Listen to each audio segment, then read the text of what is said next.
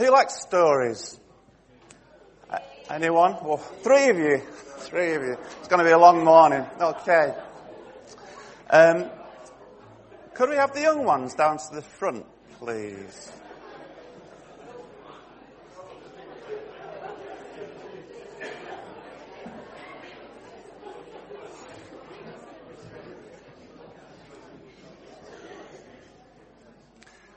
So it was interesting to see who thinks of themselves as young, but certainly primary school age. I expect you down at the front. That'd be good. So, for those of you that like stories, I've got a real treat for you today because I've got not one, not two, but three stories for you. Okay? And uh, I've got a theory that everyone likes stories, even the grown-ups, not just the young people. But um, there's different types of stories. Some stories we know are true, some stories we know are completely made up, and then other stories we know some of the facts, but not all of the facts. Well, this first story is about a prayer. It's three different stories about three different prayers. And we don't know all the details, but we do know that Amy was a real person. There's a, a picture of Amy. Um, Amy Carmichael, born a long time ago in 1867, even before I was born. Imagine that. So, um, but there she is. That's a picture of Amy when she was growing up. But this story is about Amy when she was still quite small, probably about the same age as some of you. So, um, Amy was very blessed. She was born into a lovely family, lived in a lovely home, and they were quite rich, so they had lots and lots of nice things. But there was one thing that Amy didn't have. One thing that she really wanted. But one thing that money couldn't buy. Now you can't tell from that picture because it's black and white. But Amy had beautiful big brown eyes. But Amy didn't want big brown eyes. I don't know why. Amy had always wanted blue eyes. She wanted big blue eyes and she was really jealous of all her friends who had blue eyes. So one day she decided that she was going to do something about this. So before she went to bed one night, she knelt by the side of the bed and she closed her eyes, put hands together, and she said, Dear God, I really want blue eyes. Please make my brown eyes blue. And then she got into bed. And the next day, she was really excited to see her blue eyes. So she jumped out of bed, ran across the room to the mirror, looked in the mirror, her eyes still brown. Well, that's the worry, she thought. Maybe. Maybe I'm not praying hard enough. So the next night, before she got into bed, she knelt by the side of her bed and she closed her eyes and put her hands together and she said, God, I really want blue eyes. Please make my brown eyes blue. And she got into bed. and went to sleep. And the next morning, she woke up really excited to see her blue eyes. She shot out of bed, ran across the room, looked in the mirror, and looked at her eyes. Still brown. And this went on and on and on. Until finally, one day, she thought, right, I'm going to have to pray really hard tonight. So before she got into bed, she knelt down by the side of the bed, put her hands together and closed her eyes, she said, God, I really, really, really want blue eyes. Please, please make my brown eyes blue.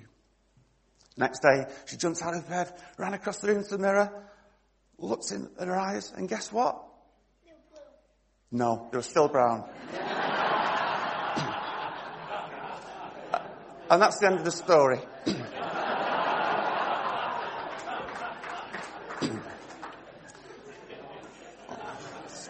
Bit of a rubbish story, that, isn't it? Fancy spending all that time praying for blue eyes, and you don't get blue eyes, you're still stuck with the brown eyes. I like brown eyes, but she didn't like brown eyes. So, I say that's the end of the story. It's not quite the end of the story. So maybe near the end of the service, I'll ask you to come back up to the front, and I'll tell you the end of the story as well. But for now, it's the end of the story, and God said no to that prayer. So um, Abby is going to come up now, Um, so this is our second story. Um, I was going to read from our church Bibles. I think it's on page 959 if you want to, to follow any church Bibles. If any of you have a different Bible, we're looking at um, Mark chapter 10, verse 46 onwards. It's the story of blind Bartimaeus receiving his sight. So, starting at verse 46, then they came to Jericho. As Jesus and his disciples, together with a large crowd, were leaving the city, a blind man, Bartimaeus, which means son of Timaeus, was sitting by the roadside begging. When he heard that it was Jesus of Nazareth, he began to shout, Jesus, son of David, have mercy on me. Many rebuked him and told him to be quiet, but he shouted all the more, Son of David, have mercy on me. Jesus stopped and said, Call him. So they called to the blind man, Cheer up, on your feet, he's calling you. Throwing his cloak aside, he jumped to his feet and came to Jesus. So what do you want me to do for you? Jesus asked him. The blind man said, Rabbi, I want to see. Go, said Jesus. Your faith has healed you. Immediately he received his sight and followed Jesus along the road. Great. Thanks, Abby. That's more like it, isn't it? That's the kind of story we like. That's the kind of prayer we like. I don't know if Bartimaeus thought of it as a prayer, but it was, wasn't it? He was asking Jesus for something. And Jesus said yes. And he gave his eyesight back straight away, just like that. We like those kind of prayers, don't we? Um, but there's one more um, story that I want to, to share with you. And that's um, this story. Now, this is a little bit like Bartimaeus' story. Um, this guy was blind. Again, we don't know all the details, uh, but we know um, he was blind. We know his friends brought him to Jesus, and we know they asked Jesus to make him see again. So, um, who thinks? Put your hand up if you think that Jesus said yes and healed him straight away like that. Couple, two or three. Put your hand up if you think Jesus didn't heal him straight away. A split on this one. It's a tough one. I'll tell you what happened. So Jesus took his hands and he put his hands on the man's eyes. And then he took his hands away and he said, can you see anything? And the man had a look and he'd been blind before. He said, well, I can kind of see something. I can kind of see shapes moving around, but they look like, they look like men, like trees. That, that's not right, is it? So Jesus put his hands on his eyes again and he took his hands away and he said, what can you see now? And he could see perfectly. Jesus had healed him. But he had to wait a little bit to be healed. But he didn't have to wait long, did he? This man only had to wait a couple of minutes. But there are some stories in the Bible where people have to wait an awful long time for their prayers to be answered. So there's a story of a woman who was ill and she touched Jesus' garment and she was healed straight away, but she'd been ill for 12 years. So that's a long time to be ill, isn't it? Um, any of you remember the story of Joseph and his amazing coloured coat?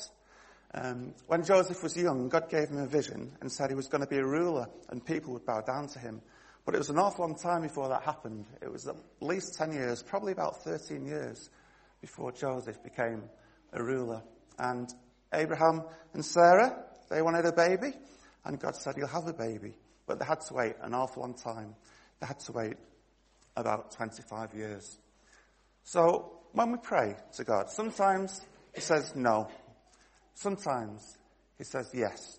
And sometimes He says wait.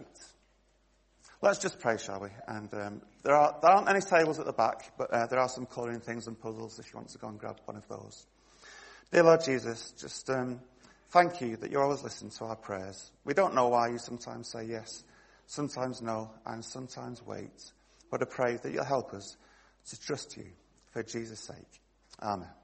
just before the um, children come up uh, for a couple of minutes, just to, to finish off that story, I just wanted to think for a few moments about our passage for today in our season of Lent. Um, Mark chapter 10, page 959, if you want to follow it um, in the church Bible, uh, the healing of, of Bartimaeus. Um, it struck me as I read through those verses what a great model of prayer it was. Obviously, Jesus gives us the ultimate model of prayer, doesn't he, in the Lord's Prayer? But um, I think this whole story can also be used as a model, especially for intercessory prayer. So I just wanted to share a few of the thoughts that occurred to me as I read through it.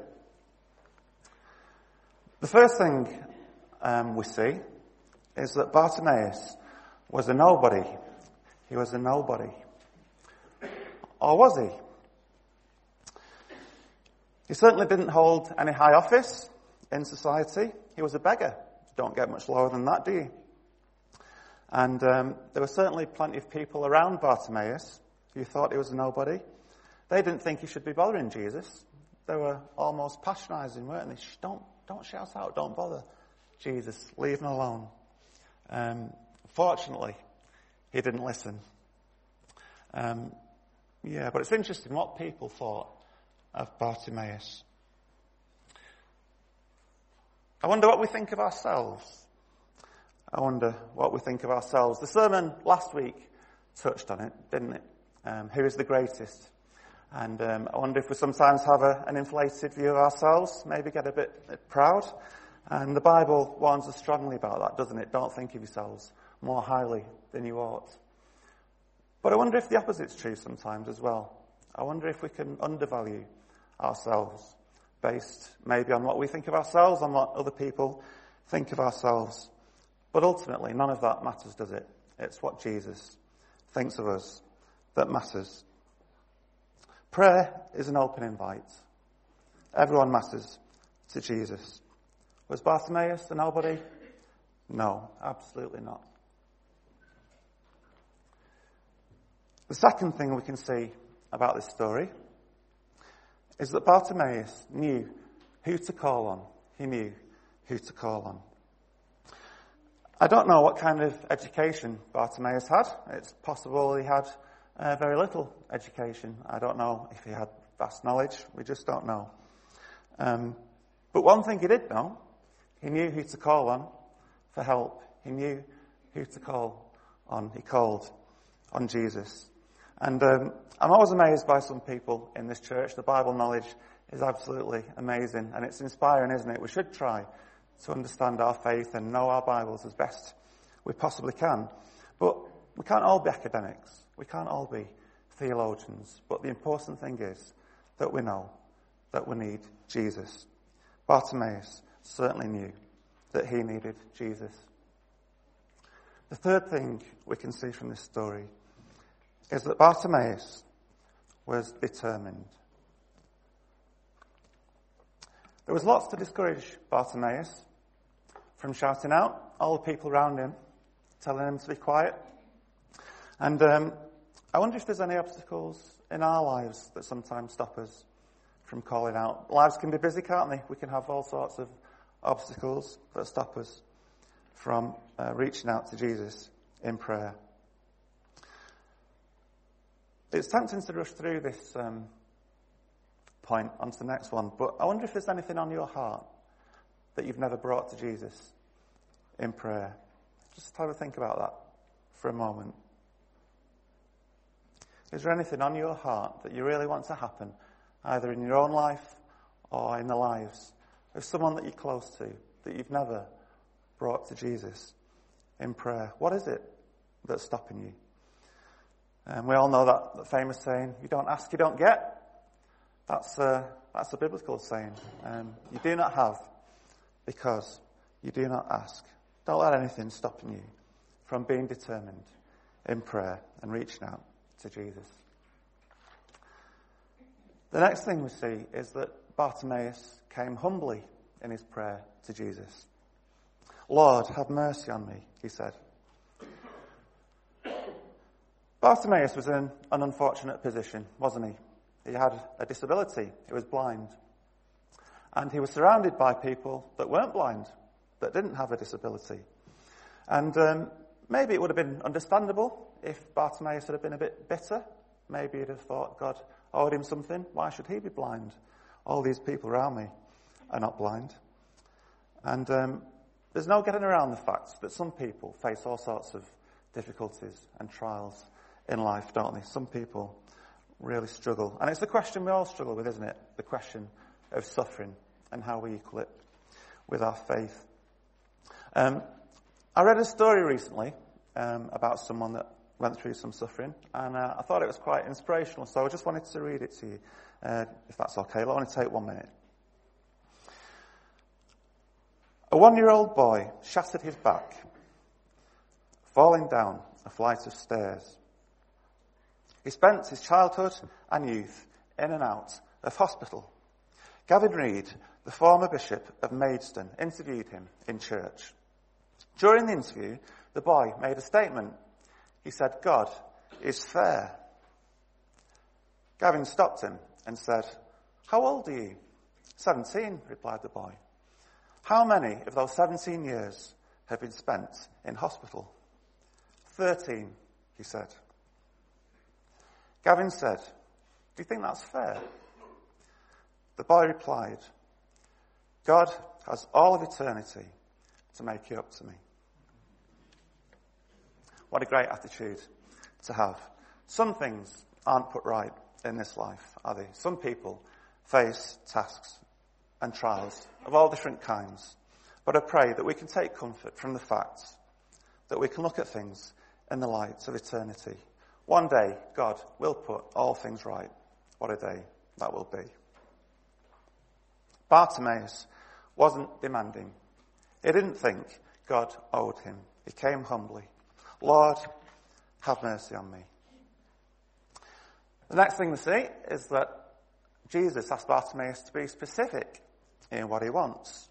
What do you want me to do for you? said Jesus. What do you want me to do for you? I always think um, we could have a whole series of sermons on the questions that Jesus fires back at the people that uh, approach him. It's a curious question, isn't it? Here's a, a guy who's blind, goes to Jesus and says, Have mercy on me. And Jesus says, What do you want me to do for you? I would have thought it was quite obvious, really. Um, could be wrong, but I suspect Jesus knew very well what Bartimaeus wanted him to do for him. But it's good to be specific, isn't it, in our prayers? It's good to think through what we're asking God for, what we want God to do in our lives and through us in our lives. It does us good to be specific. And lastly, Bartimaeus prayed with faith. Rabbi, I want to see, he said. Go, said Jesus. Your faith has healed you. I heard someone say recently in um, a prayer pastoral situation that when we pray for things, God doesn't always do what we expect, but He does do something. When we come to God faithfully in prayer, God always answers. He always does something. Let's pray in faith. Let's pray expectantly. And let's pray safe in the knowledge that God will do something. Just before the children come up back to the front, let's, uh, let's just pray, shall we?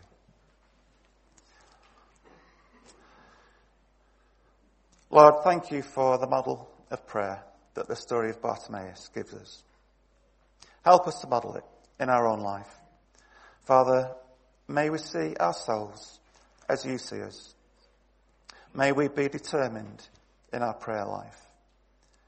May we approach you humbly Help us to be specific in our prayers and help us to pray with faith for Jesus' sake. Amen. Okay, if they're young people, if there's many of them left, if you want to come back up to the front, or are they all out now? no, some still here.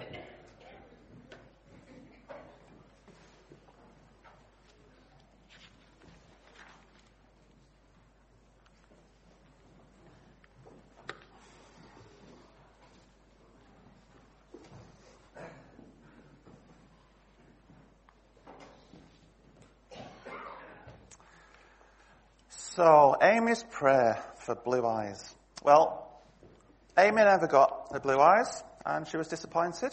But never mind, she grew up with her brown eyes, and she forgot all about her prayer for blue eyes. When she was 27, Amy travelled as a missionary to India. Um, she wanted to tell the people about God there, and she wanted to help some of the children, especially the ones that didn't have a mum and dad that were were orphans, and they were treated quite badly by the people that should have been looking after them. So Amy wanted to go and help them. But she found it really hard to be accepted. She looked different. Um, she had to learn to dress differently. She wore the Indian dress called sari. She sounded different, spoke a different language.